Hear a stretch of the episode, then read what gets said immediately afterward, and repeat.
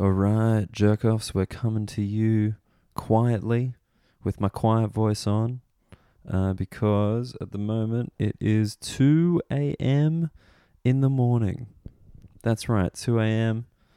Uh, I need to I need to get this thing, this intro recorded because I'm about to fly to Estonia, doing some gigs in Estonia. Don't know if you got any friends in Tallinn, but send them along.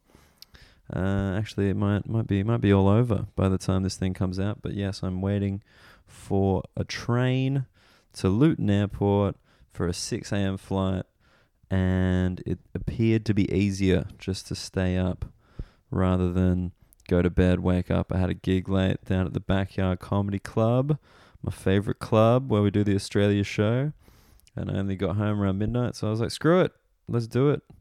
Stay up till 6 a.m. when the flight is. Oh, what a dream it's going to be.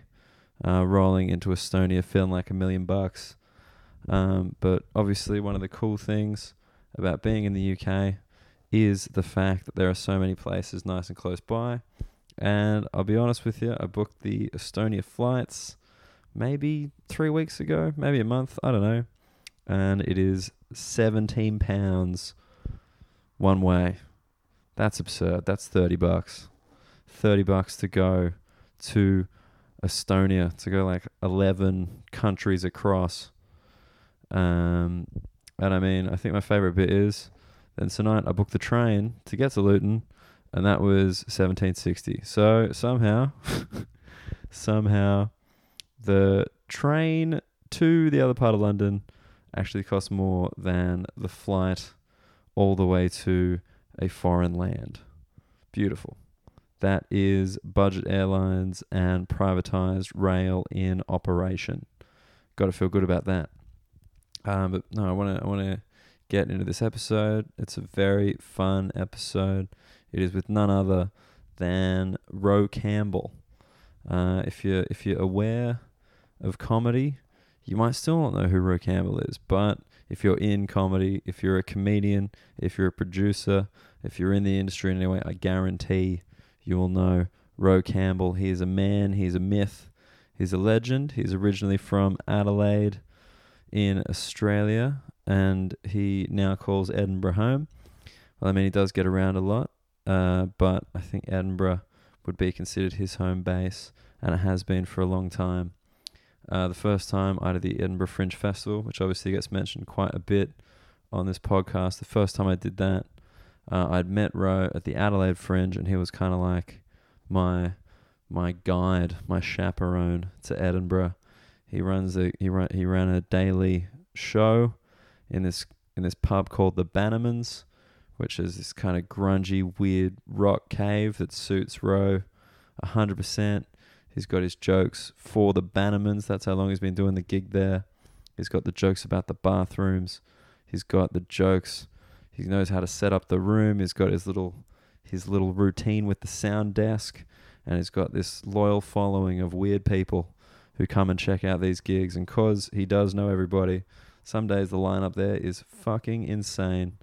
I did that with people who like everyone else in the lineup been on TV, and it's a free show at 5:30 p.m. in a pub that looks like it should be closed down. Uh, but anyway, uh, he was telling me all the stories that year, all the stories, different entertainment things. So I'm very excited for you guys to hear this chat with him, because like any chat with Ro Campbell, there are several anecdotes. There is absolutely no narrative to the thing. It's going to jump around a bit. I'll do my best to keep him on track, but that is difficult. Uh, but yeah, check him out. And just I want to thank uh, a couple of listeners, the couple of jerk offs who came down to my album launch last week at Two North Down. Uh, that was really sweet of you. It was a great show. I got all my favorite London comedians to do covers of my jokes, and they used that as an opportunity to make fun of me. It was bloody great. Uh, if you want to listen to the special or the album, everything is released now. If you are outside of Australia, grab it on iTunes. If you're in Australia, you can get the album on iTunes, but you need to get the video on either Amazon Prime or Vimeo. That's right, that's where you can get it. And if you like the pod, please do get in touch. MuggletonDaniel at gmail.com is my email. If you email me, I will reply. Uh, on Twitter at Dan Muggleton, Instagram at Dan Muggleton, or just message the Union Jack Off page on Facebook. Um, I would love to hear from you. And as always, if you do like the podcast, please tell people. We're growing this thing this year. 2019 is our year, guys. And if you tell one person about the podcast you love so secretly, I'm sure they'll appreciate it. Anyway, enough of that. Let's crack on with the very mysterious, the mega bus rider, the king, Ro Campbell.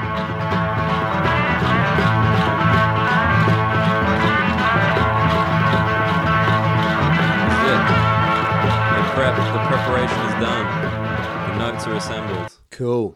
Ladies and gentlemen, Don't mention the notes, mate. why not? The notes are mentioned. That was the mention that was the start of the podcast. This is we've It's started. Just in case there's any lulls, you know, I've got got shit to talk about. I, I think anyone who's listened to any of these pods would know there's absolutely been not a single lull this entire. Okay, well, that's We're- we're who, 16 uh, who have 16 you had on, mate? Like, 16 who's been, episodes. Who's been the big guest? Who's been your? Uh, I mean, I, I really, I still am very fond of the episode with Mark Nelson. I enjoy that episode a lot. That's good. So- oh, that's the only one I've listened to, funnily enough, because that because I was going to do the week after, or we were going to record a, an episode the week after. Yeah, and And then then it didn't happen. So I was listening to Mark. Obviously, yeah, Mark is a contemporary of mine, and we uh, started at the same time and all that. So um, you know, I respect Mark as a comic and a person, etc. But um, so I listened to that one, uh, and I, I was I actually took notes and feedback. yeah, you took some feedback off that. Um, I did. I was no because there was a few. I've actually still got some of the stuff written down here. You got your There notes? was something that you said on that podcast just stunned, fucked, and amazed me. And uh, it should be uh, pointed out. How old are you? I'm 29 years old. You're 29. Okay, that, that's um, how old I was when I started.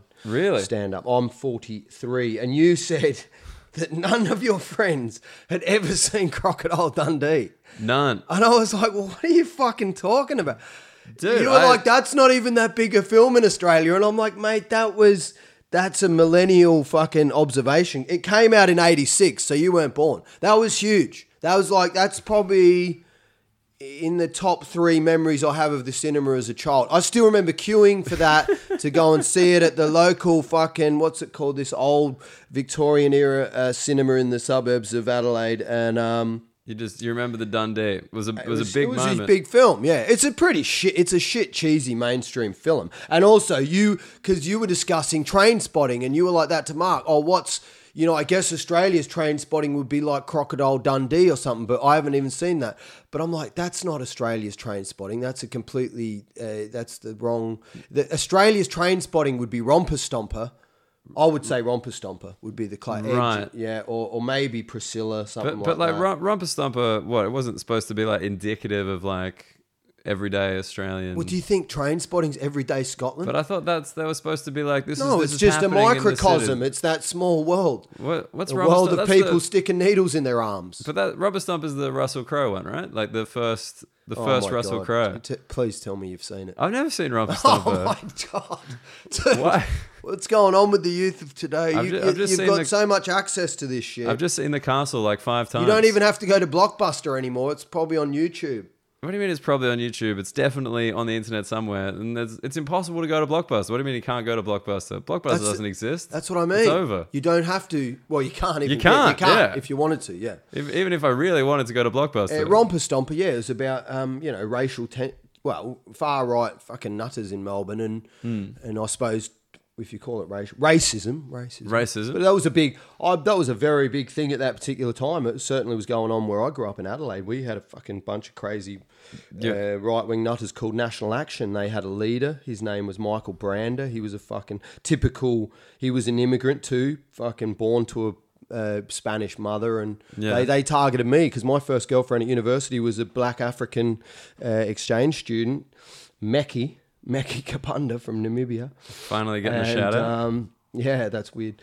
and uh, yeah, th- and they, they they targeted me a few times, man. They call they you know they used to call me fuck, corner me at the uni campus and give me shit, but I just thought they were all fucking goons, you know. so that was what? What year was this? What kind of period we talking? Uh, 1994, that was. 1994, and now we've just had the. I wasn't scared of Michael Brand. I used to fucking. I was a bit scared of his goons because, like anyone who follows, you know, they were, they were somewhat fucking loose cannons. But looking back, they were like they were at Adelaide Uni. You know what I mean? Right, they were university students. I don't know if they all were university students, but they used to hang around there because the Adelaide Uni Bar used to have 60 cent pots. sixty cent. Yeah, so like Wow. you, that used to attract a rough element. And Michael Brander was doing like a PhD in Hitler or something, Right, right? So And, he was um, taking it real serious. yeah, and he was older. He was probably like late 20s. So he had these dudes that used to follow him around. Yeah, And, uh, you know, and I attracted this rep as, you know, small campus as the, uh, you know, well, I don't want to say it on air, but they used to call me, you know, someone who liked black people, basically. ah, Um, okay. And And that was follow. That was that included a racial slur. I assume that title. yeah, and they used to have these little rallies. And then, the, it, it- I mean, it all peaked. There was two major violent incidents in Adelaide that involved national action. One was where they ran down Rundle Mall just bashing anyone of colour. Um, prob, I bet they didn't touch any um, Indigenous people because they had a fucking beaten seven shades of shit out of them. But just picking on old Asian women or whatever, probably. Jeez. And then Yeah. I was in a pub. I was in the Crown and Anchor, which you might know if you've been. To I know the Adelaide. Crown and Anchor. Yeah, the Cranker it's called now, and it has comedy there as well. And that, that pub hasn't changed much in my life, and it's kind of punk rock pub. And and they got kicked out of there because they didn't want racists in there, and they came back in with metal bars, jumped the bar, started smashing all the staff over the heads, and I was in there when that happened. Oh, jeez. We were on the news and stuff. Yeah. Right. So. So there were actually some some flare ups. It wasn't just Yeah, I know they were capable of violence, but I saw Michael Brander and his mum having um, lunch once in a in a restaurant in Adelaide, and I just stood at the window and fucking eyeballed him, and I just thought, fuck it. What what does he do now? Is he just just Don't know. I just a can look dude? it up if you like. No, I don't, I don't. I don't like the look up. I don't. Okay. Like I I can. I, can it. put. I can put in the end notes. That's the thing. Love just. I like. You'll never understand what it what it, what it was to have to go to a library to well, answer thi- a question. This, this is what. Yeah, I I do think about this often because like you know I think of myself as like not an unintelligent dude, but if I don't have Wi-Fi and someone else has Wi-Fi, they're immediately smarter than me. well, not necessarily. They are. They got the they got the access to everything. You know it doesn't mean? make I them smarter. nothing. It just um, it means they've got more access to the knowledge. They wouldn't need it if they were smarter. They wouldn't need the knowledge. Just Well, they, remember. well, they wouldn't need to look it up, would they? That's but, true. Uh, I'd be curious. That Michael Brander now at a guess. Um, I, I'm dying to look it up. Um, fuck knows. You're looking, you're looking Um, train spotting here, just scratching away at yourself. You I mean, want who to know? knows? He might have. He's either seen the light. You know what? A guy like Michael Brander might have realised that he's a fuckwit and now like works with fucking Rwandan orphans or something. He could, but that narrative Or rarely plays or out. he manages a call center in the Philippines. I know a lot Um, of loose units who ended up at call centers in the Philippines managing. They get a lot of money for that. Mm, Like way more, well. way more than we'd make. They fucking Oh, kill it over there. yeah, it's crazy. It's absurd. Um, I don't know why. I don't know why racists make such good call center managers, but you know, I might isn't a racist. He was just a lunatic. Yeah. Like that proper kind of like that guy at the pub who like will throw something. Like if it if it if it if it could if if, if a certain series of events occur, this man won't hesitate in throwing a chair. Well, that's who you need supervising fucking 300 people that. But you'd listen to him. Yeah, yeah you It was a it was a big boy. So this is like Adelaide in the nineties that had that. I I just don't. I mean, I guess maybe That's just, actually, that's, um, uh, I'm going to do this a lot, right? yeah. because but but talking about the 90s i think um you were talking with mark nelson mark nelson is a total well, no because this podcast is about uk australia isn't it Uh, it's it's about coming to the UK from different Commonwealth countries and also a bit of Australia. okay well i don't know if you've heard how much british people of my age especially 40 and over Hmm. fucking worship the 90s right they just love the like mark nelson loves the 90s Yeah. so much those dudes all love the 90s but their 90s was way different to australia's 90s Right. when they talk about 90s they're talking about britpop oasis versus blur all that kind of Yeah. shit right and um and our 90s was more seattle grunge pearl jam nirvana uh, plus the rock you know guns and roses all that kind of shit. I know that those bands had followings here as well but that was more it was just a different kind of a 90s and we obviously australia's always got its own domestic thing going on uh, i mean we obviously like i'm an oasis fan i fucking i, I brought back a burned copy on cassette of definitely maybe when um you know 94 Can you I can you burn a cassette? Is that is that what it you was called tape back in it, the no, day? we tape it. yeah, Tape it. There you go. Tape on tape. Yeah. Yeah, I was so- going to be like Jesus. I thought we burn CDs and the, the a cassette you just re-record. You record but- again. You double. I always explain to like my British mates, like being an Oasis fan in Australia was so much different because we didn't have all that culture around us. You were kind of Hmm. isolated listening to that music, but we didn't have the whole scene, that kind of scene with the hair and the. Cl- I remember my mate, he grew his hair like Oasis and got the jacket. Yeah. And just someone in Adelaide club just put a bottle over his head for looking like a fucking British cunt, you know? like that was seriously. Serious. it was Like, that fucking- simple. Yeah. Well, but the thing I thought with the '90s and Oasis versus Blur is like here, I didn't realize how big Blur was until I kind of came here for the first time because I don't think Blur kind of hit. Oasis were at least a bit closer to that kind of grungy thing than Blur, who was like Well, Oasis had swagger and attitude. And, yeah. You know, um, Whereas Blur was like that kind of you know not like not But- but you- pretentious you- English band, but your like real ridgy digi fucking red blooded Australian type thing in the nineties. Um, they they didn't go for Oasis because there was that thing that you know Poms were pussies and all that kind of thing. Right. And they, they wouldn't have gone. Whereas over here, tough dudes were into Oasis. that's what I thought. Yeah, it was tough dudes. Yeah, Oasis. I mean, holy fuck! I went to Oasis's second ever last uh, live gig because my mate was on tour with them, and I got AAA passes to see them at Heaton Park in Manchester in whenever their last gig was. It was about 2010 or something. Um, and that was just so crazy, man. It was like fucking tens of thousands of 40 plus year old Mancs, some of whom looked like they just got out of jail, didn't know the 90s were over. and like everyone was just off their fu- I didn't drink for six weeks after that gig because the sight of all those dudes who hadn't stopped taking drugs and how fucked they were just, it, it shocked me, man. It shocked me. You're scared straight. That's They're what, that's yeah, I was happened. scared straight. They're, they're, yeah, they're, they're hardcore fans are hardcore. Yeah, but like, yeah, Blur Blur is the pretentious one, right? Blur's like the kind of London, like Southern Yeah, Oxbridgey park vibe, life and all right? that. Yeah, yeah, a bit more, um, yeah, that's that's like the vibe. Damon Albarn. Yeah, I mean, I think I think we should make it clear that I'm, talking I'm talking to I'm talking to Ro Campbell, and the reason that he's All bringing right. up music so much is because he used to be a roadie. Oh, I don't know if that's why I'm bringing up music. Well, so I mean, much. this has been like heavy on the music so far. You've basically just been Well, like, it's a big is- it's a big thing in cultural difference. I was just talking about the '90s, so you know, if you're talking about the difference between the '90s um, in Britain and Australia, yeah, I just I was just saying that the music part, you know, music is a big part of life in general, isn't it? so. Do you, do you reckon the '90s were like the peak British Like decade? you don't have to have been a roadie to. Like I know a million people who are fanatic about music who weren't roadies. Oh no, I know, but like I think I, I like I like the the way that you talk about music is definitely kind of roadie-ish. It involves the stadium, it involves the thing, it involves the type of ticket. You know, you Oh got, yeah, got yeah. in this well, way. I'm definitely looking at. I'm always looking at the lighting rig first. Fucking how the fuck And did they do that? and enjoying that. But so what? Do you reckon like '90s was like the peak kind of British decade? Obviously, since since the Empire, since the good old days, it was like '90s like peak Britain. Well, you got to put it in the context of 60s was still pretty uptight, then sexual revolution, then 70s was punk. No, I think 70s was was was like for a lot of the older 70s in Britain was crazy, but but then at the same time there was all, like all the other things like there was poverty and things were quite tough in the 70s. But that would have been pretty amazing to be in the punk rock scene in Yeah. in Britain in the 70s. Uh, and of course, ACDC pretty much came up. They came up at the same time as Sex Pistols.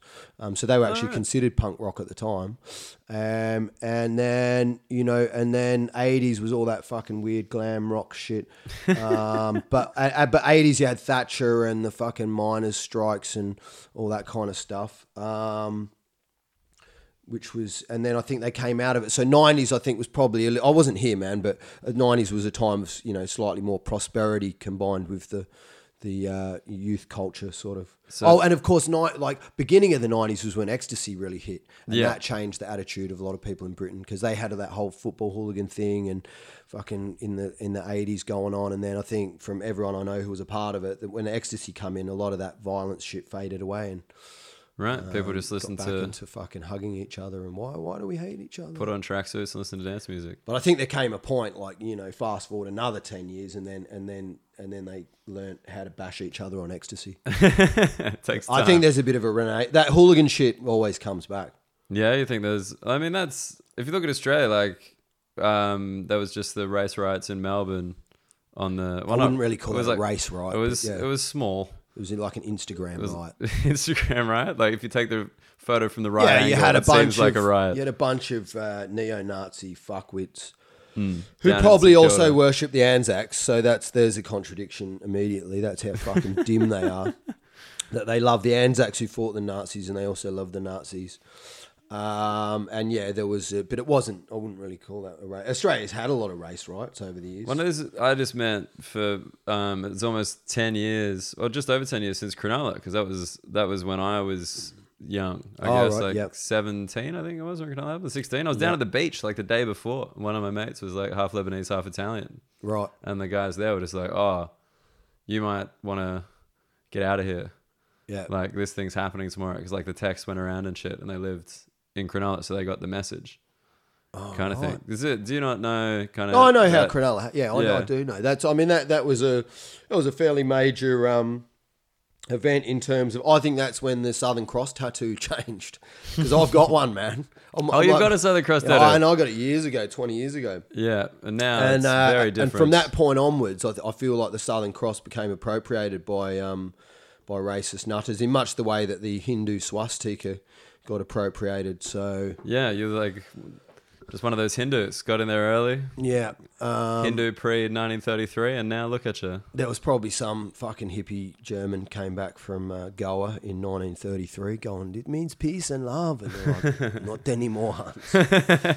um, Strong German accent. yeah, so I got my fucking uh, I, I, my Southern Cross is coloured in now to Aboriginal colours, but uh, Really? Okay, just to kind of. that just confuses I think that's called like style it out, just styling out the Southern Cross tattoo.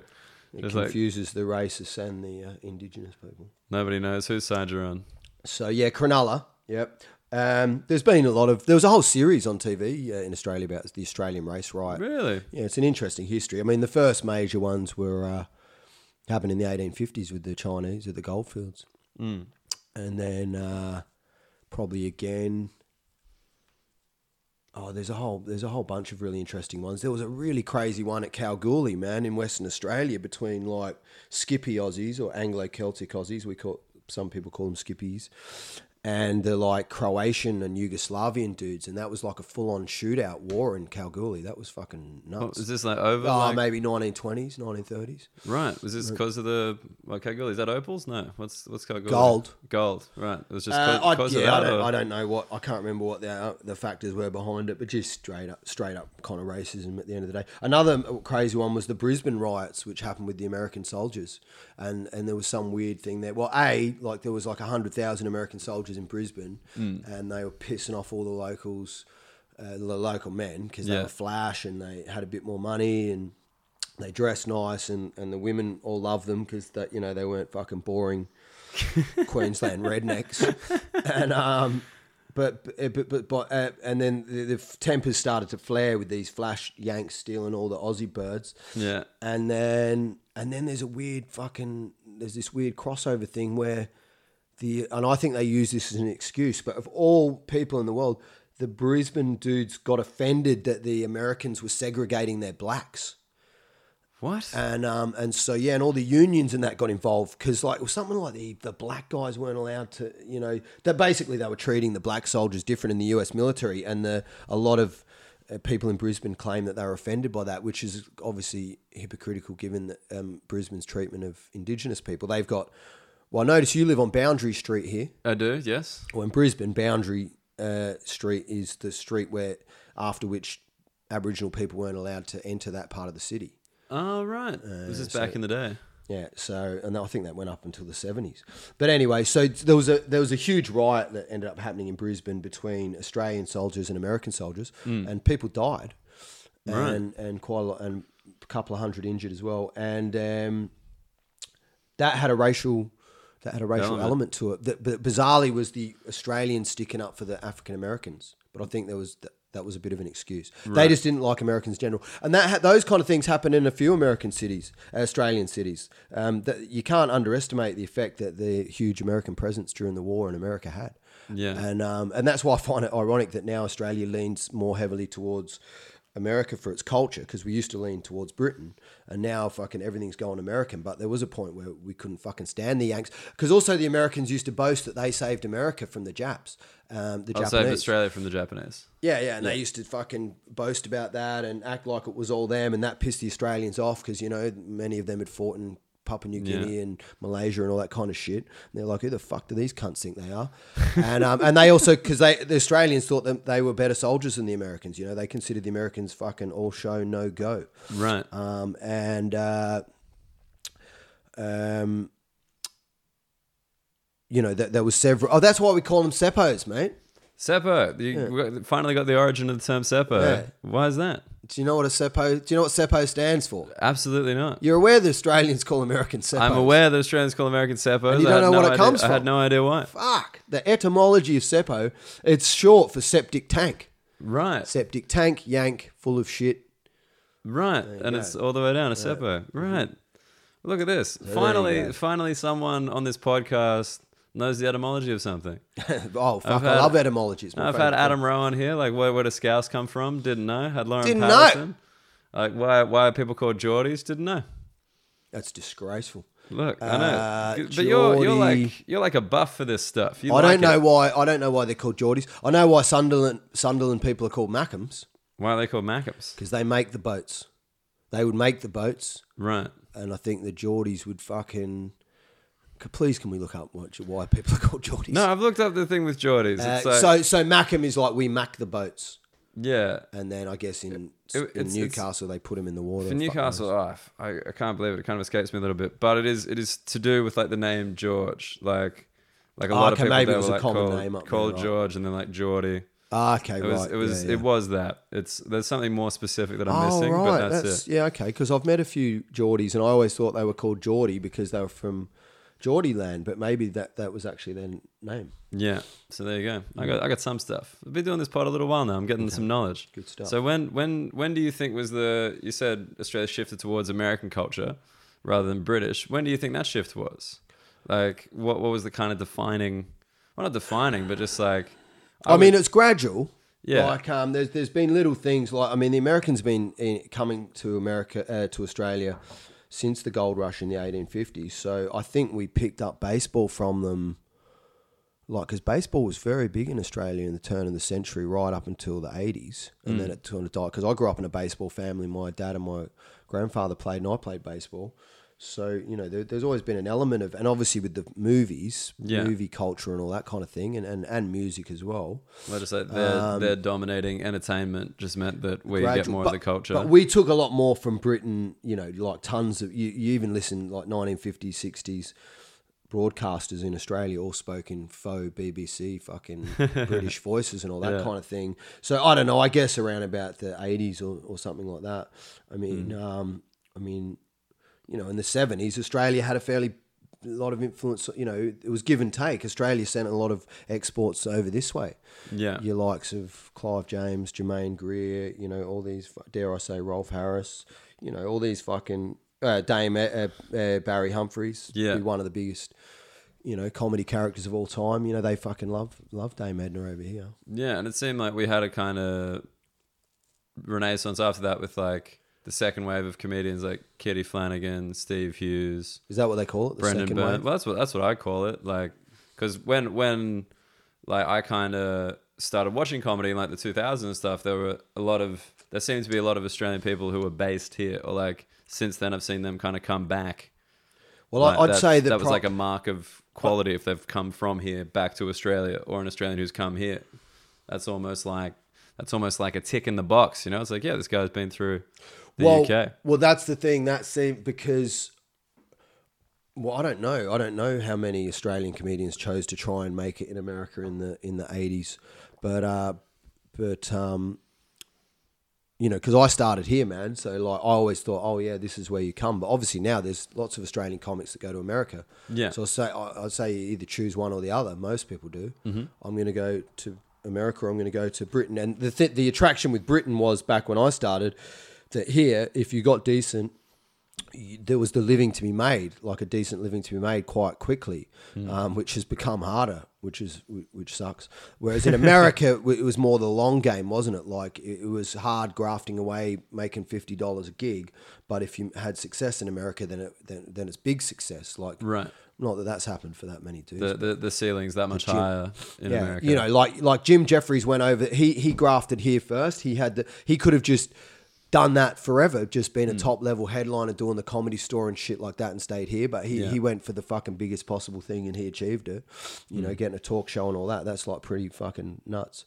Um, but but yeah, I think it was easy. It was easier to just uh, graft away here and, and be a club comic, um, which is which has gotten a lot harder. Mm. And you, but you started here. Did you come here for the purpose of No, no? no, What- I just what- got the idea once I was here. What what brought you here? What what what took the man from Adelaide. So where'd you where'd you go first? Uh, oh shit! I um, I feel like we've we- we're going on so many tangents here, but that's all right. That's okay. Uh, I left Adelaide. I'm here to rope you back in. I mean, Don't I, st- I was in Adelaide till I was about twenty. yeah. Then I moved to Northern Territory uh, and lived at the um, Central Australia, at, well, Uluru, but it was called Ayers Rock Resort. I worked at the Ayers Rock Resort, What were you doing at the Ayers Rock Resort? Just like working in kitchens. kitchens, okay. Yeah, and uh, You do have a good short order cook appearance. I, I was like, like, a cook and a yeah. and a kitchen hand and a, yeah, I did loads of shit there. Worked in the bakery, um, and that was that was a pretty fun year. Really had dirt, dirt bikes and took acid and rode dirt bikes in the desert on our days off and shit. Um, got to know indigenous people and yeah, and then uh, left there after about a year and a half. Went to fucking India for like almost a year. Rode a motorbike around there. I, le- I don't think I've ever had more money than when I left Ayers Rock. I saved so much money there, man. Really? Just Yeah. living, enjoying the enjoying the life, working a lot, not spending a lot. Yeah, exactly. Right. And um, just what? Yeah, that's right. And then India for a year. uh, almost a year. Bought a Royal Enfield motorcycle. Rode that round northern India with my friends. Spent a lot of time in Nepal as well. End up teaching English in a little village in the Himalayas for three months. That was pretty crazy. and it was like it was just bonkers, man. Because like the headmaster of the school was a total pothead. Like we just fucking smoke weed and hash all the whole day, teaching these kids, fucking boozing every night. It was like this tiny village, no electricity, nothing. Fucking three hours walk from the nearest road, and and but we were just like bombed out of our heads most of the time. But um, but it was quite fun as well. these kids got a quality education. Oh, they got fucking. It was better than anything else that was going around. uh, and then, Wait, and how, then, how do you how do you get a job like that? How do you? Here's the thing. I know to someone like you, I'm sure that doesn't seem particularly strange, but like for regular people, you don't just end up teaching English in a village. In I met some posh English dudes. Uh, I met some posh English guys in Kathmandu who were like doing the you know organized gap year thing, which I didn't even know was a thing back then. And they were, they were telling me, "Oh yes, we've been up in the mountains teaching English and blah blah blah." And I was like, "Oh, that that'd be cool." And they were like, "Oh, we they'd paid like five grand or something to an agency," and they were like, "It's a load of shit, man. You could literally just walk up there." Yeah. And, that, and then the one of these guys goes, listen, there's this village, the next village down from where I was working, and the guys built a new school, like a little private school, basically. Yeah. And um, you know, you could probably go there. And back then, there was no internet, fucking no phones, nothing. I literally just got the place on the map, fucking made my way there. It took me like two days. Got there, walked up there. I was like, Lekamani Adikari, that was his name, and he and um, he said yes. I said, oh. I met this guy. He said, "You need a teacher," and he goes, "Welcome." And then, then I fucking lived in his house for the next three months. He's like, every morning he'd fucking knock on the door, uh, "Rowan, sir, yeah. please." It, no shit, man. It would be like ten to five. Here we go, Rowan, sir. You must wake up. It is very late. I'd be like, it's fucking five a.m. And then I'd be like, yeah, I'm getting up. I'm getting up. You know, fucking roosters crowing and shit. And then I'd still be lying there, and then he'd knock me again. Ron, sir, you must get up. It's very late. Yeah. I'm not doing a racist accent, guys. Relax. These Brits are crazy. I'm just fucking doing what how he actually sounded, you know. And then um, these fucking Just a little- Brits little ca- a little if you do it, you. if you discuss race in this country, it's called racism. It's like no, that's not what racism is. Trust me. We're I grew up- Australian, I grew up in South. Australia in the '80s, mate. Fucking, I've witnessed proper racism. Yeah. Well, you just you just told me about it. Yeah. Oh fuck. I've, i that's not even half of it. And Okay. um, and dude, I was fucking uh, sit on a Greyhound bus in '96 coming back from the Rock going Adelaide. The Greyhound bus lady comes up to me and goes, "Do you mind sitting next to a coon?" And I was just like, "What the fuck?" No, I, I was like, I couldn't fucking. I said, "Are you fucking Oh. right?" Because she said that at the top of her voice in front of everyone. Yeah. You know. That's nuts. So you can bleep that So, out if you no, want, but for- whatever. That's that's for- what she said. For man, anyone so- unaware, that is a ra- racial slur. Yeah, well, it's in- a racial slur here as well. Oh yeah, I forgot. I thought that was our thing. I Mm. thought that was one of one of the Australian only slurs. No. Know, the B word would be more specifically yes, Australian. that would be that one. We but anyway, let's not go through them all. Um, what, uh, why was I saying that? Where did I get onto that? look talking about racism in the nineties in South Australia. Then no, but I was in fucking Nepal or something. you were. You were telling. You're talking about waking up real early, getting woken up. Oh, okay. Have How did fun. I get from that onto racism? Look, I don't know. You jump around. Yeah, I do. I'm doing I'm doing the best I can to keep you focused, but we'll we'll see. Don't worry, we've Um, got we've got the power to edit. I can just get you steam rolling again. Okay, okay. Uh, I'll just fucking fuck knows how I got from that to that. I was talking No, about. you were just talking about doing the accents. You were saying the accent, and then you were saying that's real racism, and then you gave. An Oh, that's right. Yes, yes, yes. You I was an doing. example of real racism. Yeah, Lekamani Adikari. So he'd wake me up at five five a.m. and then I'd finally get up, and his room was adjacent to mine. He didn't sleep with his wife, and uh, well, and then had he'd separate go, rooms. yeah, they had separate room in Ah. a like old school traditional. Like it was very much like a Tudor house actually, but an old house made out of wattle and daub and big wooden beams. Crazy those old um, Nepalese fucking village houses. Right, it was an ma- amazing experience. Lived there three months. It was fucking. It was crazy. Just no noise. Like just the only noises are just like birds, fucking animals, people, but no vehicles, no electricity, nothing. Well, like no, ve- had not motorcycles, nothing. no, there's no roads, mate. It's an, on a fucking on a mountain. Oh, okay. Yeah, yeah, yeah. Those kids had never seen a bicycle. It was, it was crazy. Weird. Went from India to um, and Nepal to here. I came here in '98. I lived in Edinburgh as a backpacker. Wait, so you you got to England in '98 or just the UK in '98? I did. I arrived in England completely penniless. Uh, I caught the uh, uh, ferry over from fucking Belgium, oh well, Netherlands, Hmm. and um, I spent my last. Ten- I didn't realise it was my last tenner on the ferry, and then I got to Dover. I literally got off in Dover, like I didn't even have a book or a bus or anything booked. You went to the ATM, ate my card. Oh, wow. First night, and I arrived. I, I I arrived the day after England got knocked out by Argentina, and David Beckham got red carded and sent off. Right. Oh, and shit. so yeah, it was the weirdest thing for the net for the first few weeks I was in England. Like David Beckham was the like the number one villain in England. Everyone hated him because he'd kicked this dude and Yeah, got red yeah, carded, yeah, and they thought it was his fault that they lost. And and I, I arrived basically the next day, and um, yeah, I spent my first night. I was in Dover, penniless, on a Saturday night, and I was like, "Holy fuck, what am I going to do?" You know, there's no, I, I didn't have. I slept in a hedge in a church. Slept in a hedge. well, like I slept in a churchyard in a in a book because I thought, well, that's the safest place, you know Churchyard. and good. I could just hear all the chaos of you know cunts bashing each other on a Saturday night in an English small town, and then in the morning, I um, Wait, is there is there like more violence in the small towns? Is this yeah what? yeah, there's nothing to do.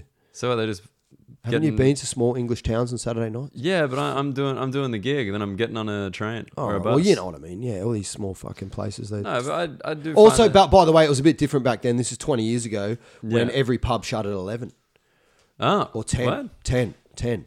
I think they shut at 10. Wait, in the small towns or everywhere, everywhere in England. even All London? pubs shut at 10. Yeah. 10 p.m. Yes, Regardless, everywhere, mate. why? It was crazy, man. That's why there was so much fighting, I reckon. And, and then you had to go to a nightclub, and the fights Ah, broke so out. the- The, the the clubs fights could- broke out okay. between the period of leaving the pub and going to the club. Right, But a lot of people didn't go to club. You know, a lot of people just binge drank before that 10 p.m. bell. right. I'm pretty sure. What Scotland and England, there was an hour difference, and I can't remember which one was which. One shut at 10 and one shut at 11. and then that was that was it for the pub. You still get takeaway alcohol like you can now. No, no, no, no. You still can't in Scotland. I know that's in Scotland, yeah, but in, in England you can. You can get, you know. I don't think you could back then. It's Yeah. so, and that's mainly London where it's so lax, man. Right. Okay. Um, Because yeah, I know in Scotland like after ten, 10 p.m. you're fucked. You get So that's nothing. the same same as Sydney. Interesting. And there's no one. It's so funny because you know, like in London, that's not the law in London, but there's always someone willing to break it.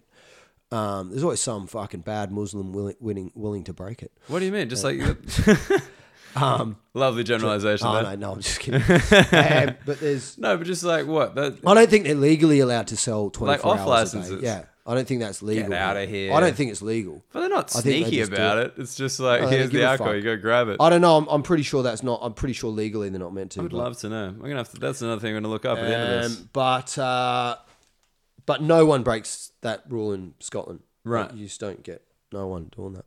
Okay, and then. Uh, so yeah, so so I um, blah blah blah. I woke up penniless in a hedge. But wait, when did the and- pub thing shift? I'm curious about this. Oh, that shifted like some sometime. I think it started to change early noughties, man. I see. I came back here. I lived here as a backpacker for almost a year again, ninety eight, um, in Edinburgh, just doing shitty jobs. And um, I held the golf sale sign on Princes Street for fucking four months in the winter. That was brutal. What, you're a sign spinner? Yeah, yeah, I'm a sign holder. Yeah, I Oh was man, a sign holder. did you did you do the spinning or were you lazy? I know, mate. I tell you, in Scotland, fucking in the middle of winter, you got adept at many moves, man. But mainly like because you you know forced fucking twelve gales and shit. That sign was dangerous. Big fucking plank of plywood on a stick. Right. Um, yeah, you had to have various ways to pull that down in a hurry, and you know those signs would snap. Quite often, we had to wire it to the you know the metal fence thing at the side of the footpath because, and then you were just like it was like being on a sailing ship or something. You put all your weight onto that post, and then a gust of wind could snap it. Right. I almost fucking killed people with that sign, man. It was one of Really? the fucking most dangerous jobs I've ever done. That's nuts. Why why did they want you out there? Fuck knows, it worked. It got people in. Yeah, Got plenty of golf sales. yeah, it's gone now. But yeah, we I didn't have a work visa and it was thirty five quid a day cash in hand. So that's um, and then Right. I end up leaving that job. I fucking I, I've. Uh, anyway, crazy story. But yeah, he docked my wages 10 quid on Christmas Eve because I, cause I was a little bit late because I was unwell. And I was expecting a bonus. And I fucking, I was so enraged when I opened my pay packet and it was 10 light on Christmas Eve. Yeah. After four months of, you know, fucking reliable service. Um, that I walked out the door, I look and I thought, nah, fuck this cunt, you know. Went back up the stairs, pulled a golf club out of one of the sets, and I just went fucking charging in there with it. I went, give me my fucking money, cunt. right, and he shit himself, man. and fucking, he was like, ah, don't hit me. And Yeah. fucking g- gave me the other tenner, and um, that was it. I never went back. Sometimes you got to fucking do what you got to do, man. I mean, just going in there with a golf club. It's like poetic justice. Fucking hey, man, he shit himself. It I thought awesome. I thought when you were like I grabbed a golf club, like he's gonna steal this golf club and then sell it for ten quid. Many like, many no. years later that was my first proper stand-up bit was talking about doing the golf sale sign because i started doing stand-up in edinburgh you know what i mean Yeah, and that's where i started Is this sign like well known? The golf sale sign. yeah it was extremely well known in edinburgh it was like it was an icon of edinburgh because it was and also there was one in london as well on oxford street and Right. um, it was like a fucking franchise but um of signs, the sign it franchise. was, it was very, very well known in, in Edinburgh, the golf sale sign. And, and, and so my first proper bit was about holding that. And, you know, obviously it was laughs of recognition, but it was, it was a reasonably funny bit, I suppose. Um, and there, and um, years later, I was doing it at a late show at the Fringe, and these dudes at the front were like laughing, fucking. And I'm like, what, what's so funny, you know? And and they're like, his dad was the boss of the golf sale sign. And I'm like, you're fucking Jim Fox's son? And he's like, he was mortified, this guy. And I was like, Yeah. your fucking old man's a piece of shit, mate. He spent, he spent your fucking inheritance in the pubic triangle at the lap dancing clubs, you know? I, sh- I felt bad after because I, I said some nasty shit about his dad, which, which he probably fucking hated his dad more than anyone. But his dad was a cunt. And I told the story. I said, mate, I fucking charge at your old man with a fucking nine iron, you know? Get fucking 10 pounds out of the tight. cu- the kid, screw, he's a Scrooge cunt. just at a comedy show, just telling telling all his dad's secret to his son. I fucking, yeah, well, there you go. So, poetic justice. Um, Weird. That's. I mean, Edinburgh's small. That that thing. That seems like a small town thing. They call it the village of Edinburgh, Paul. the village of Edinburgh. Uh, yeah, so that yeah, it was quite an iconic job. That. Um, But no. So wait. Let's. I want to get And- your. I want to get your timeline. Basically. So yeah, so then I moved back after Edinburgh, after almost a year home. in Edinburgh. Then I finally went back to Australia, having uh, travelled for a couple of years at that point. Oh, no, no, I didn't actually. Sorry, I went to South America with a girl that I met in Edinburgh, and I was four months in South America as well. Right. And then, and then I completely, like a fucking idiot, spent every single cent that I'd saved at Ayers Rock. So at that point, I was flat broke, spent all the money I'd saved, spent all the money I'd made whilst working in the UK, and then uh, I went back to Melbourne. Uh, Uh, that's where I, I moved. I I went straight to Melbourne. Um, my mother had remarried and moved to Canada. I didn't really have a family base uh, at that point, and um, fucking arrived in Melbourne penniless, man. And that was a tough six months. You know, I lived in a pub. I lived in a pub in North Melbourne on the corner of the markets, the Victoria Hotel, for six months. Fucking Like get- work- working I worked in a warehouse. Oh, no. No, I lived in the pub. I worked in a warehouse out in Moorabbin. Uh, actually, I actually I fucking originally worked in a warehouse in um, what's that area? Springvale, man, like Heroin Central. The uh, it's the Melbourne equivalent of Cabramatta. Oh right. Okay. And yeah, it was like r- rough fucking heroin area full of Vietnamese dudes. The food was amazing. Um, and then yeah, and then I sort of slowly got got got my feet back on the ground, and um, and then I lived in Melbourne for the next few. And then about sort of six months in, I that's when I, I hooked up with one of my mates from Ayers Rock, and he got me into the roadie game. And then for the next fucking four years, I worked in rock and roll in Melbourne. You know, working on you know primarily um, big music stuff, and yeah, it was sick. It was awesome. Melbourne, Melbourne was so fucking happening back then, and um, What what I've been in the- every fucking venue in Melbourne, every single venue in every single conceivable What, what are some of the bands? that part you- of it. you know- Oh, you name it, man. Anyone who came through Melbourne from '99 till 2004, I was I was probably there, or you know all the big all the big shit and all the small stuff as well. You name it, man. From Barbra Streisand, the first ever gig at Dockland Stadium, I was there, to Ricky Martin, Bon Jovi, Elton John, Bruce Springsteen, fucking you name it. Kiss, ACDC, Rolling Stones, Do, do you, Kylie. do you have anything loads. to do with Pearl the, Jam, with the bands, or is it quite you're kind of quite Just depends, mate. them? It's it's all um every every. Like it's like you're always curious, always like the different. roadie, like they get like the roadie, and like ah, get a beer. You got to Like, understand, like so. So there's there's different levels of roadie. So what Right. I really was was called local crew. So the touring crew comes. So a big band like the Stones has probably got like 80 touring crew. Big fucking big up big big ass crew. Yeah. Uh, whereas a band like Oasis probably just have about 12 right? maybe only 10 um, and and so and then they get in the locals they get in a local crew of local dudes to to assist those touring guys right? And at that time we, had a fairly good reputation. Um, so we, we were fairly decent. And then the best of the local crew get to do what they call show call. And that means you actually work on the show during the show, which not all the local crew get to do. Like most of the local crew will come, unload the trucks, help the touring crew put all the shit together, then bang, soon as like the you know what's need to be done done, fuck off most of the local crew because it's costing a lot of money. Yeah, of course. And then they keep the three best guys or the four best guys and they stay on and do the show calls. So with a big band like the Rolling Stones um, or ACDC or whatever, so I would do show, I did show call for those bands. We would do all like say the Stones did five nights straight at Rod Laver Arena. I'd be there for all five nights. Right. So in that sense, you get closer. You get to see more. You get more more behind the curtain. You know, you're in the catering every night with the touring crew. And yeah, I had, you know, I was not hanging out with the band, fucking having chats with them, dude. It's the Rolling Stones. But I saw them, you know, I saw them hanging around backstage. I saw Keith and Ronnie have an argument one night, you know, um, all that kind of shit. With other band, like, dude, I worked on Foo Fighters at Festival Hall. Um, you know, iconic old fucking festering hole they call it. Uh, it's an old boxing venue that fucking the Beatles played at even.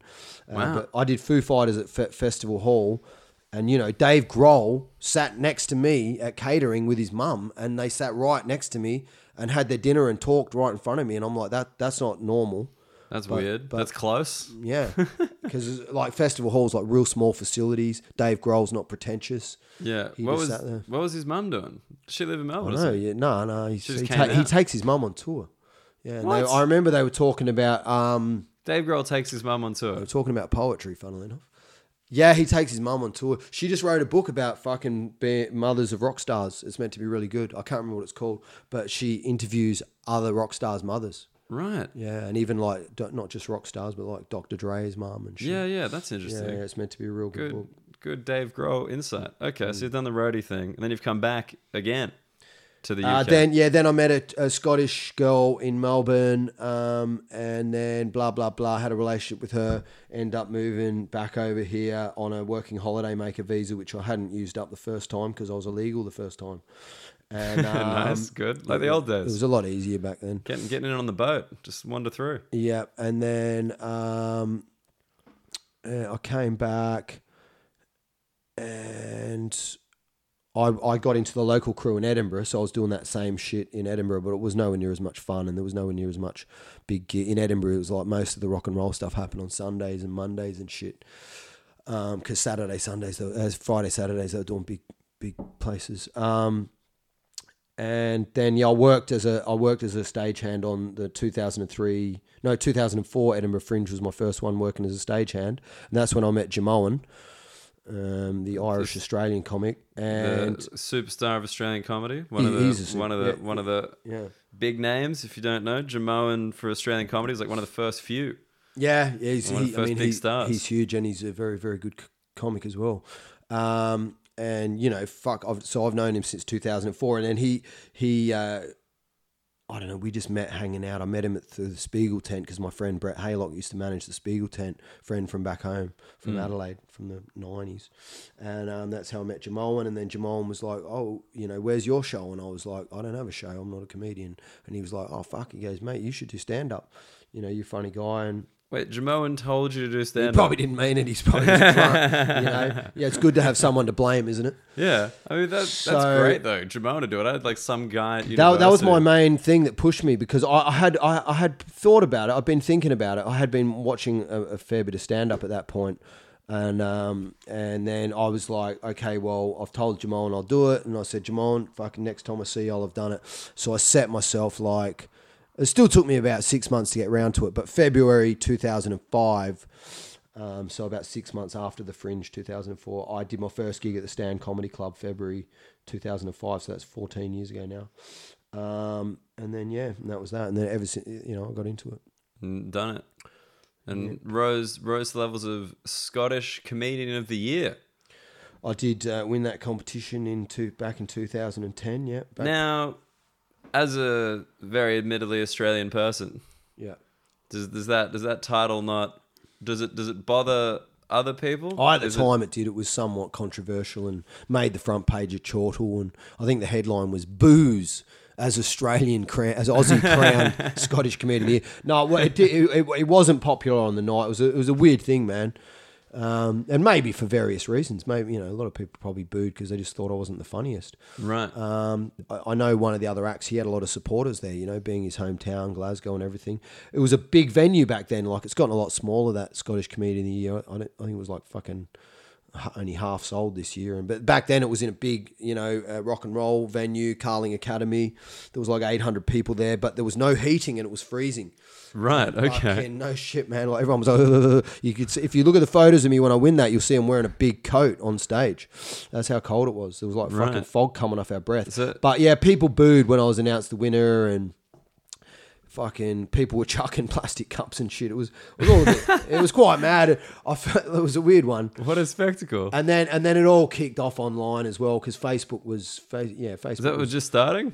yeah it was kind it was the early yeah. day it was 2010 Oh, 2010. Oh, Yeah, sorry. Yeah, you Yeah, was started Decem- in it was about December 2010 2010. Okay. Yeah, that that'd be Facebook and it was peak big, years. Yeah, and like so there was all this shit, and um, but a lot of a lot of the comedians who I'd come up with, uh, mo- pretty much all of them defended me. People like Mark Nelson and all these other dudes, you know. Like the thing is, it's I'd started there, I fucking lived there. Um, my style was probably Scottish because of the people I'd come up around. But what what would know. you what would you say is like a Scottish style there? Like, Um, oh, maybe at that, t- you know, were you talking about Scottish stuff Um, mostly? Yeah, oh yeah, I had a lot of Scottish content. Yeah, definitely. I was talking about living it because I lived in the Shetland Islands, man. That's the other thing. My my girlfriend, my Scottish girlfriend, she she worked in the Shetland Islands, so I lived there for two years in the middle of fucking bumfuck nowhere on like a remote croft. Not even on the main island in Shetland. You had to catch another boat once Like you the, got the, there. the Tasmania of the Shetland. I had to Islands. catch, you to the dude. little one. Dude, I just laugh at people when they talk about long journeys to gigs and all this. Like I, I, no one can outdo me on that shit. Because my first two years of stand up, I Right. lived as fucking remote as you can be in the British Isles. Yeah. I lived closer to Norway. Right, I lived on an island called Yell. right? Yell? an island called Yell, which is in the Shetland archipelago. You had to catch a 12 to 14 hour boat from Aberdeen. So I had to go to do a gig in fucking, say, Manchester. I would have to leave my house in Yell, Yeah. right? Drive 25 minutes country roads to a ferry, catch a ferry 20 minutes over the channel onto the Shetland mainland. That's what it's called. Then drive 45 minutes Shetland mainland to the main town in Shetland, which is called Lerwick.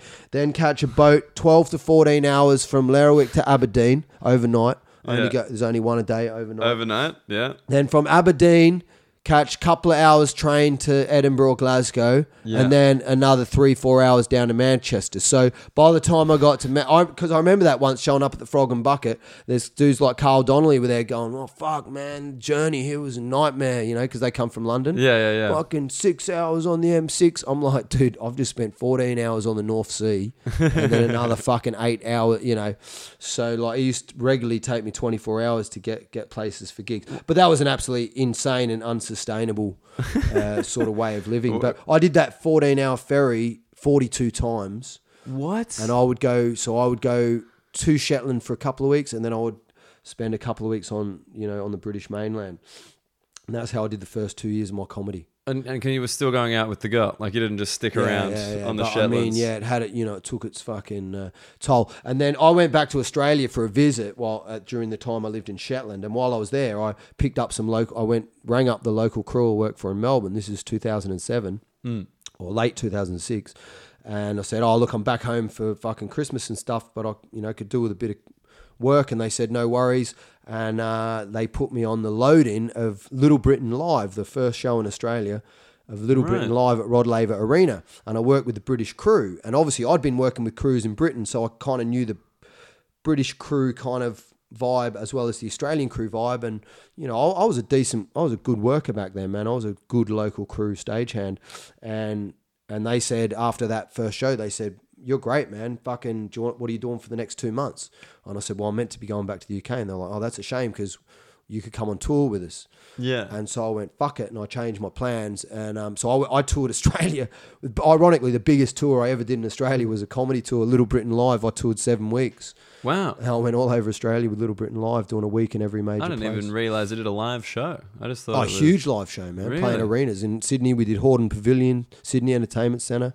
Wow. Uh, we did a week in Hordern, fucking few nights in Sydney Entertainment Centre, week at Rod Laver Arena, Melbourne, week in the Brisbane Conference Centre. you, were you were you there just trying to be like you know actually do a little bit of comedy? Uh, I got. I became friends with that. I, I didn't become pally with um, Williams and Lucas. David Williams is a fucking massive cunt, by the way. I've never like the whole crew just hated him. I've never known another performer who was so hated by his crew. Like it's just so so hated him so much. Um, he's quite a nasty, quite a nasty person. Oh, is this? I don't know what the legal implications, but he. eh, I mean- they'd been on the road with him for two years, right? They'd been touring Britain with them Two for two years. Yeah, Wow. yeah. They made twenty-seven million quid each. Those dudes out of that tour, man. So Wow. yeah, but, but they'd they'd been stuck in tour buses touring every bumfuck provincial British place for two years, and their big payoff was going to Australia and New Zealand, right? right. But they fucking hated Williams by this point. All of them, every single one of them, hated him with a passion. Uh, Matt Lucas less so. He was, you know, he wasn't too bad.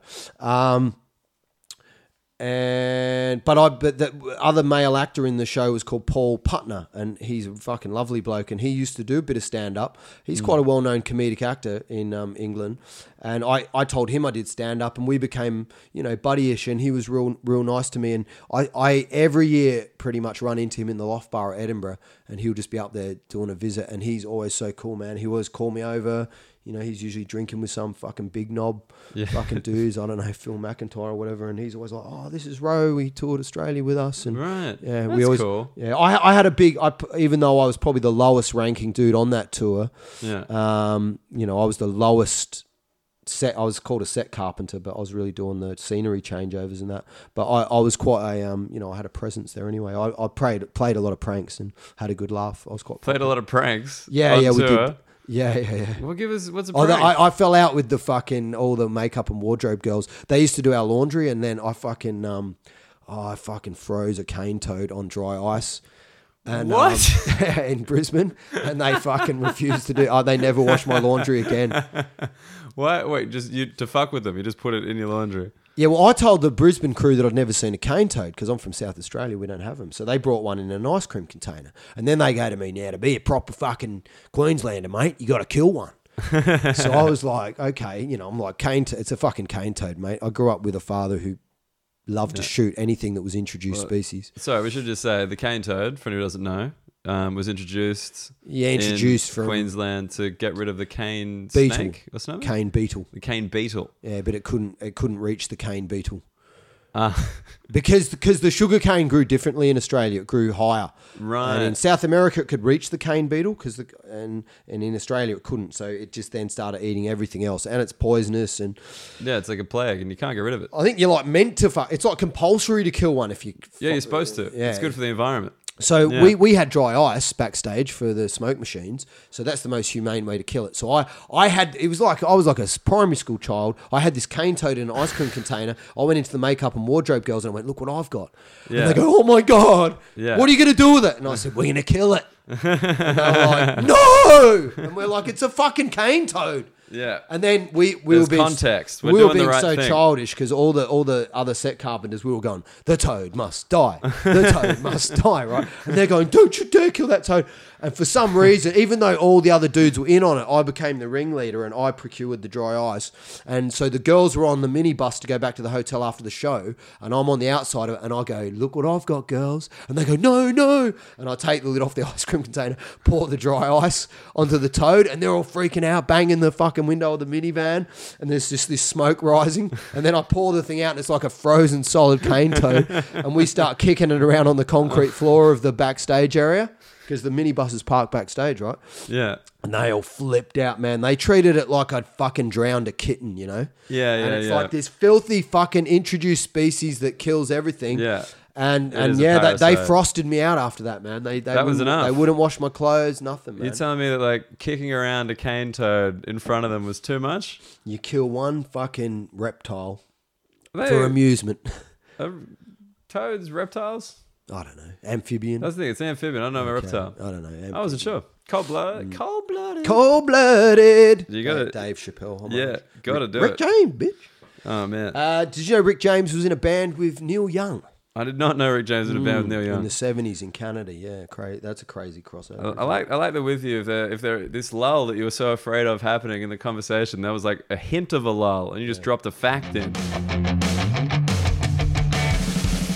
I mean, obviously you're in the Shetlands, like because of the relationship, like you kind of had to live there. Yeah. I guess that was like part of the deal going Yeah. back. Yep. But like, and then just kept you kept you Scottish. No temptation to go anywhere else. No temptation. I lived in to- Manchester for a few years. Oh, okay. Yeah, after because I broke up with my girlfriend. You know, at the end of the day, the comedy did sort of, you know, it was just too much of a pressure. You know, she didn't start going out with a comedian. wasn't what she signed up for, and she was a school teacher, mate. So it's like she's working Monday to Friday, and then I'm fucking off every weekend, and Yeah. end, something had to give. You know, unfortunately. I think I think that's um, a pretty common thing with comedy. Like people rarely stay with the person they were with before they got into comedy.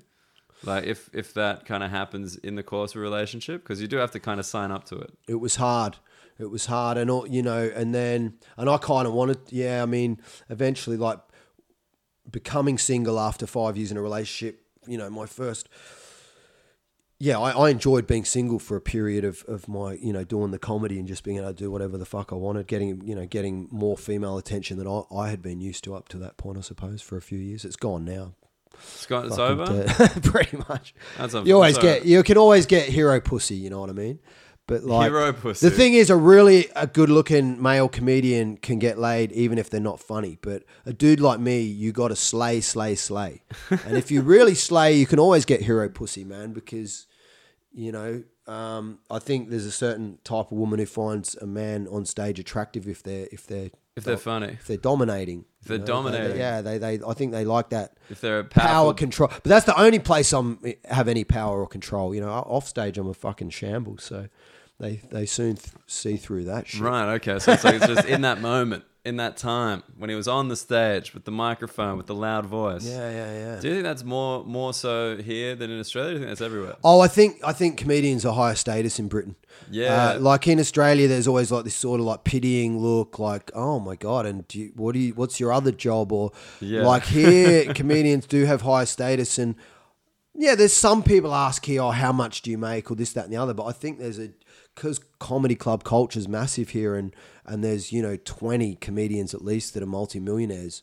Um, It's it's not to be pitied here. It's not nowhere like, near as much. No, It's like, uh, oh, do you play my favorite club? Do you you've definitely got more status here for sure. I, I think so. Yeah. Yeah, I think in Australia it's kind of like, oh, so like you're gonna do like a movie or TV thing, right? Like you want to act. Yeah. You're doing you're doing this thing to pay the bills between the acting, and it's like, no, no. That's that's the shitty thing in a way is that you know fucking hell, man. It's like every literally every other job under the sun pays more in Australia. Like you could clean toilets or fucking weld or fucking lay bricks or teach or whatever. Everything pays more in Australia except for comedy.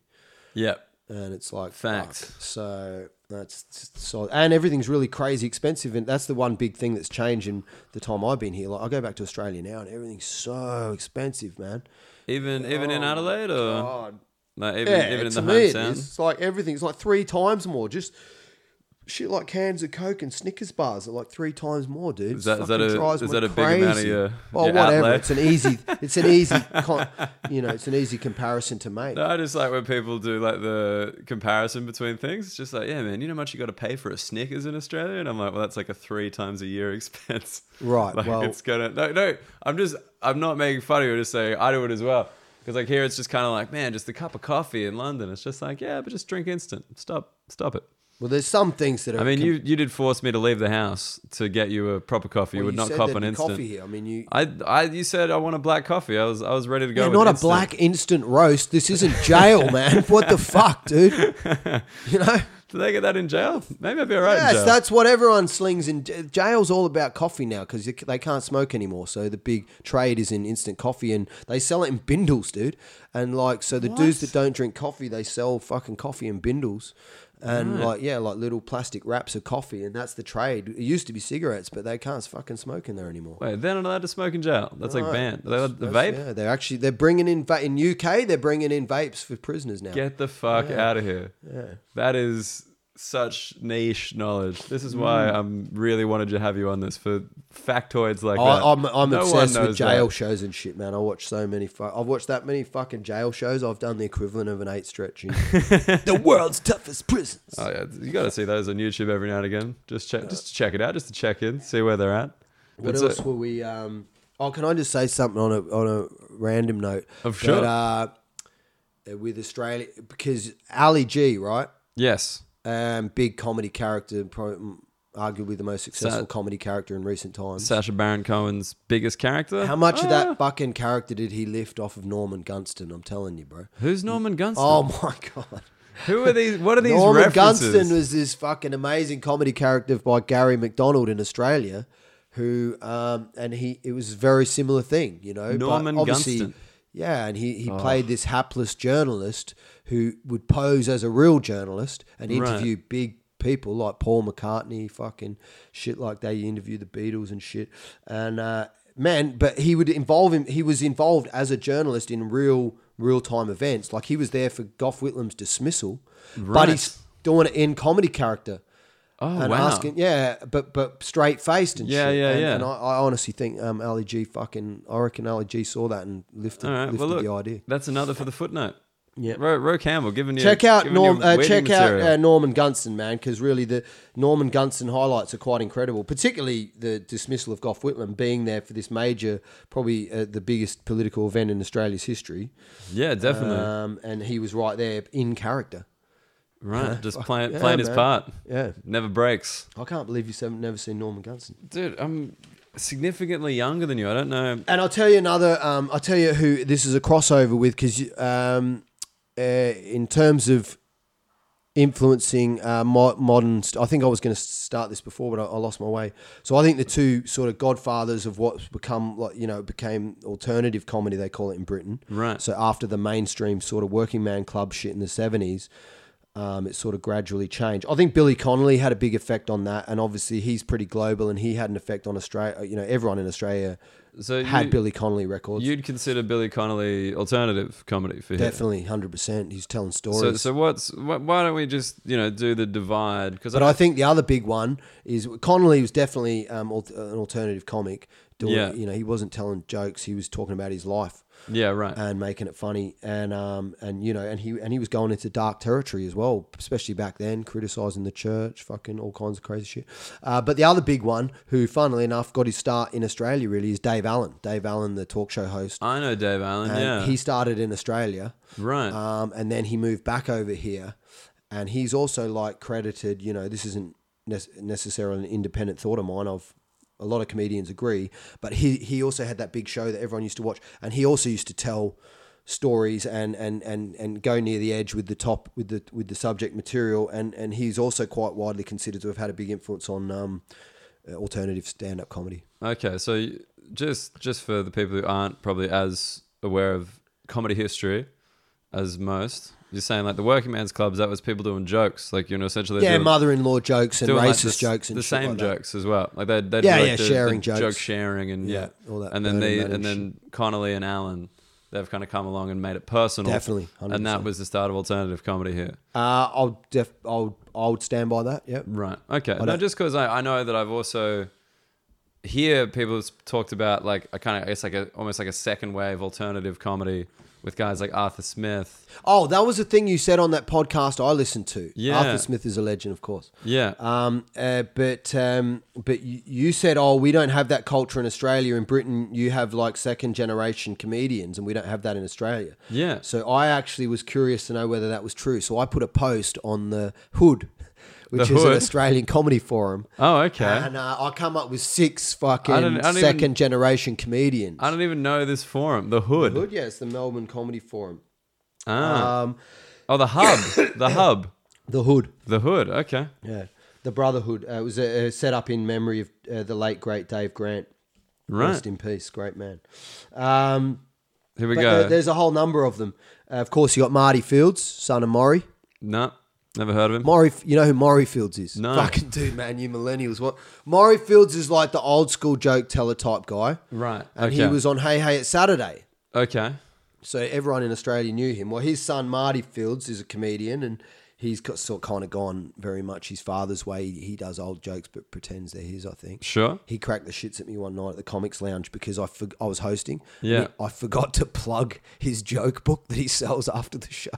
Oh, well. So he and he go he comes backstage. He goes, "I made three hundred fucking dollars less than last night, mate, because you forgot to plug me book. So thanks." and I'm like, "Sorry, man, I'm not used to plugging." Plugging the comedians' joke, book. books." Is it like? Um, is it just a collection of jokes, or did he supposedly write all the jokes? Uh, what's the? What's no, the, it's fucking yeah, they're all nicked. no, but I they're just not- mean like, is he saying like jokes by Marty Field? Here's a thousand. Well, of he, might be, but they're not his. They're old. Oh, yeah. They're old fucking jokes. Um, there's a couple of others. Steve Allison, apparently his father's comedian, still doing gigs at age 78. Shane Right. Bourne's father, you know Shane Bourne. He I was know also, Shane Bourne. He was Shane also Bourne, on Hey yeah. Hat Saturday. His father was a comedian. right. Uh, then you got Fiona O'Loughlin, whose daughter's a comedian. Um, there's a dude. There's a couple of others as well. Someone wrote. Uh, I didn't write it down actually, but someone else said there was one where the son started doing stand up. Yeah. And then the dad started doing stand up after the son. This is in Melbourne. Yeah. And then the dad did Raw, right. a heat of Raw, came off, started feeling unwell, collapsed and died backstage What? at Raw. I'm fucking swear to God, man. That's nuts. I know it's pretty fucking crazy. Sorry if that's your family member out there triggering. Jeez, what? The dad. I was Mm. So, going to say. so you got to remember, like Australia does have a comedy history. I mean, it's different because we're a fucking isolated frontier place. But you know, we had a music hall type here. Obviously, stand up started. You know, its origins are in the music halls and all that kind of thing. And if you're traveling around Britain, and you you should check out some of the old music halls because they're amazing places. There's a good one in Leeds. There's a crazy old one in Glasgow, the Britannia Panopticon. Um, there's a couple in London uh, that you can go and check out that are still I can't remember their names, but Andre Vincent's the guy to talk to. He's an expert in all that old music hall shit. But we had a similar type thing in Australia. musicals. Yeah, m- music hall variety stuff, and um, and you know there were that was the precursor to stand up in Australia as well. I would say, Right. And one of the biggest acts was from Adelaide. His name was Roy. Rene, Roy Rene. I think Roy his name was. Rene. Yeah, he had a character called Mo, whose catchphrase was "Strike me lucky." I love that Australian shit. And Yeah. there's we have like a statue of him in Adelaide, but he was like a fucking Dutch Jew who got into the um, music hall stuff real young, and then he moved to Sydney. He was a big star, man. He was huge. He was in films, fucking everything. Roy Rain. Roy Rene. Strike me it's- lucky. It's, Roy R E N E, and I- I'm not sure if it's pronounced Rennie or.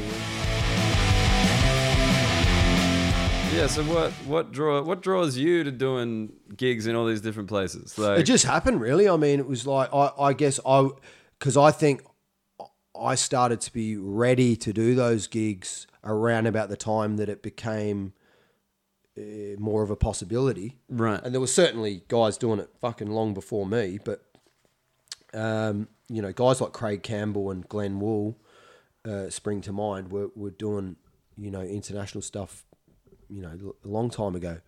Um, but I came in, I think you know, because I think I started doing international stuff around about 2010. Right. Probably, yeah. And um, no, that's not true. Actually, probably 2000. I remember I went to Estonia with Damian Clark in t- 10 years ago in 2009 Right. because I was there. Yeah, anyway, fucking whatever. Um, So what, what's what's the appeal in I just, that? I think, I, I don't know. I one, I think I got a little bit of a rep as being like, flat, like I'm quite flexible, so I can work in different. Um, you know, some British acts become so British that all their references are British, or some acts just struggle to adapt to different type of environments. Right. And I, I feel like I thrive in that, and I have a lot of material that I feel like only works in those kind of international gigs.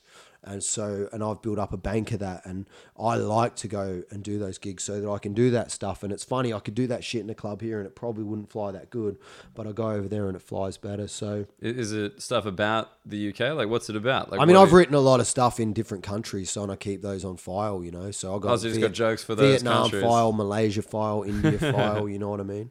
You you end up building up that stuff. So, um, but yeah, yeah, I've performed in a lot of different countries all around Europe.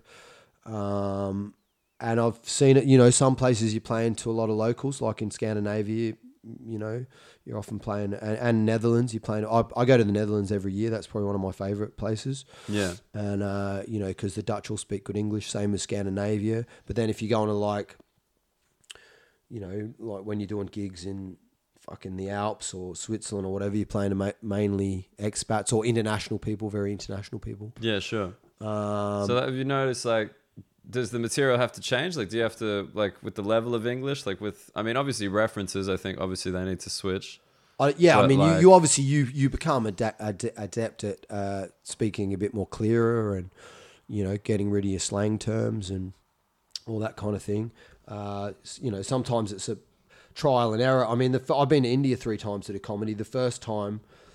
Um, I suffered such a spectacular death, and I was doing well, man. I was, you know, I was probably killing really for 15 minutes, and then I started doing this bit that I was doing at the time about David Hicks, the guy from Adelaide who ended up in Guantanamo Bay, and it was a bit that really used to kill here, but it was like some something about I don't know, and I got the one of the worst heckles I've ever had because I was dying so hard talking about this guy in Guantanamo Bay, Yeah. and this like sort of well off, well spoken Indian guy just yelled out, "Take a break, buddy." and I was like, "Fuck!" And um, I come off, and the promoter was like, "Man." He was like, you know, Indians, they, they don't want to hear this fucking, and this might be, this is probably different now because the Indian, Indian comedy probably more than anywhere has exploded. It's a huge market. Yeah. There's so many comedians in India. I probably have about 100 on my Facebook. I have so many Indian comedians on my Facebook. But back then it was more new. And I'm talking, this is about 2010. And uh, he was like, Indians don't want to hear so much about, you know, grim realities. We got enough sh- problems, you know. They want Yeah, right. Whether or not that was true, but I did take that on board, uh, drop that bit, and then and uh, you know from then on the, the shows were a lot better.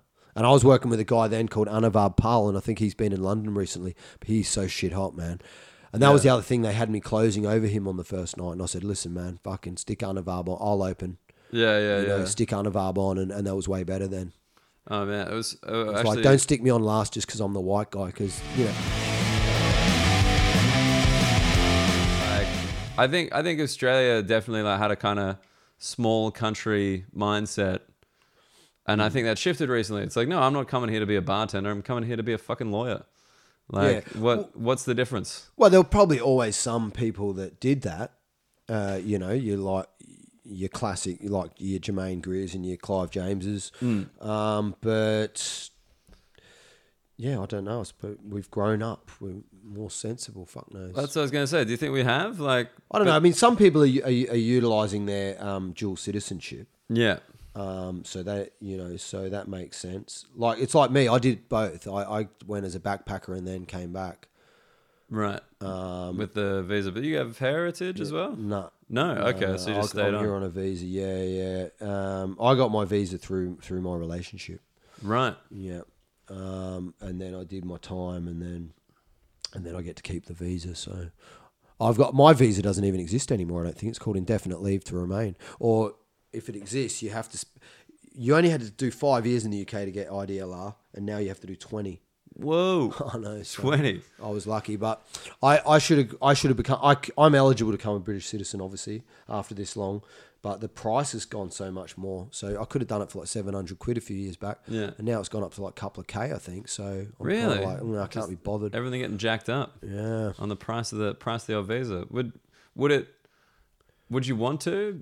Oh, that- just be not. shit- It gives me security. If I ever stay away for longer than two years, I get I get the boot, man. Right. Okay. So when you get that, would you have like any kind of ideological reason for not doing it? Like some people take their citizenship and all that stuff quite Um, I can seriously. still be Australian. Yeah, I know, but like with like the double, like I don't want to be a British citizen. Meh. Oh Like, no, I'd see very. If it was free and it was easy, that was the other thing. When I when I started filling in the forms, it was like I'd had too many absences.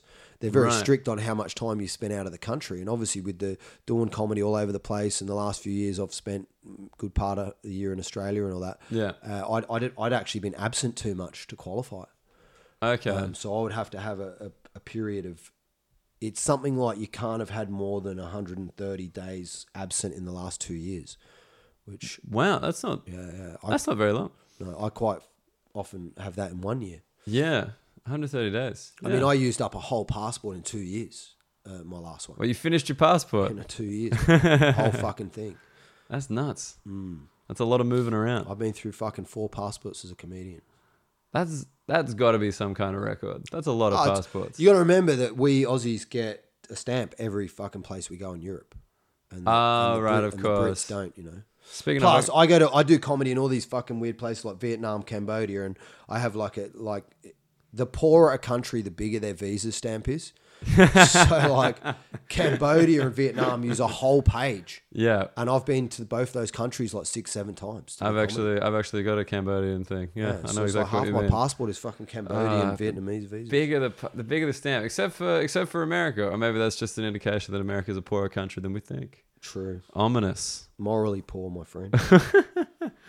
Um, speaking of, I gotta I gotta shoot, man. I gotta pick up my passport. I gotta. I'm oh, fl- you do? Yeah, I'm flying. I'm flying tomorrow to get a new passport. Where are you going? Estonia.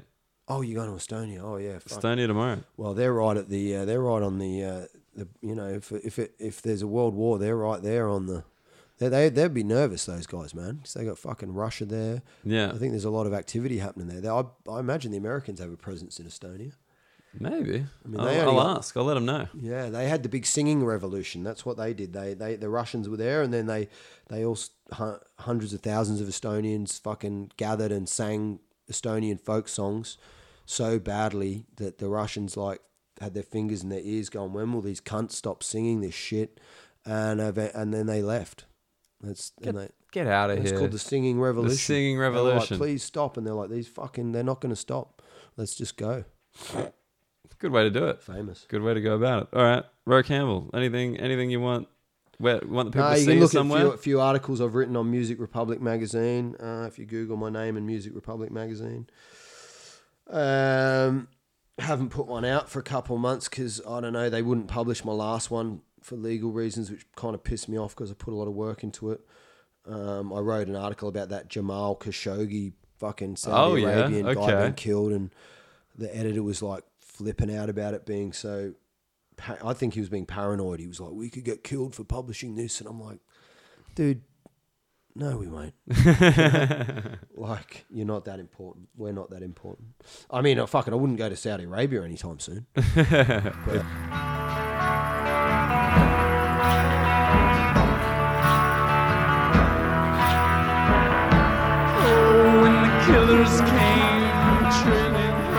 so that's my chat with Ro. Obviously, a true king, a legend of the game, a man who has been in entertainment in so many different forms for so many years. You can't help but enjoy chatting to him. I hope you guys enjoyed that episode. As always, if you did, please do subscribe. No matter where you're listening, there's always a way to subscribe. That way, you know every time an episode comes out, which is on a Monday, UK time at some point. Um, I'll catch you guys next week. Got some really fun guests coming up. Excited for that. As always, get in touch if you want to at Dan Muggleton, Instagram and Twitter, Muggleton Daniel at gmail.com. And if you like me, if you like me in this, maybe have a crack at my stand up comedy special. It is called Daniel Muggleton Let's Never Hang Out. It's available from my website. There's a direct link there, or you can just look it up on iTunes, Google Play, Spotify, Vimeo, Amazon. It's bloody everywhere. So Daniel Muggleton, let's never hang out. It would be cool. I'd love to hear your thoughts on it. It was recorded before I came to the UK when I was still a young boy with, you know, wide eyes and a tan. Because in Australia, you just tan. You don't have to try. All right, guys. Good chatting to you. I'll see you next Monday keep wrapping your ears around the Union Jack off. Cheers.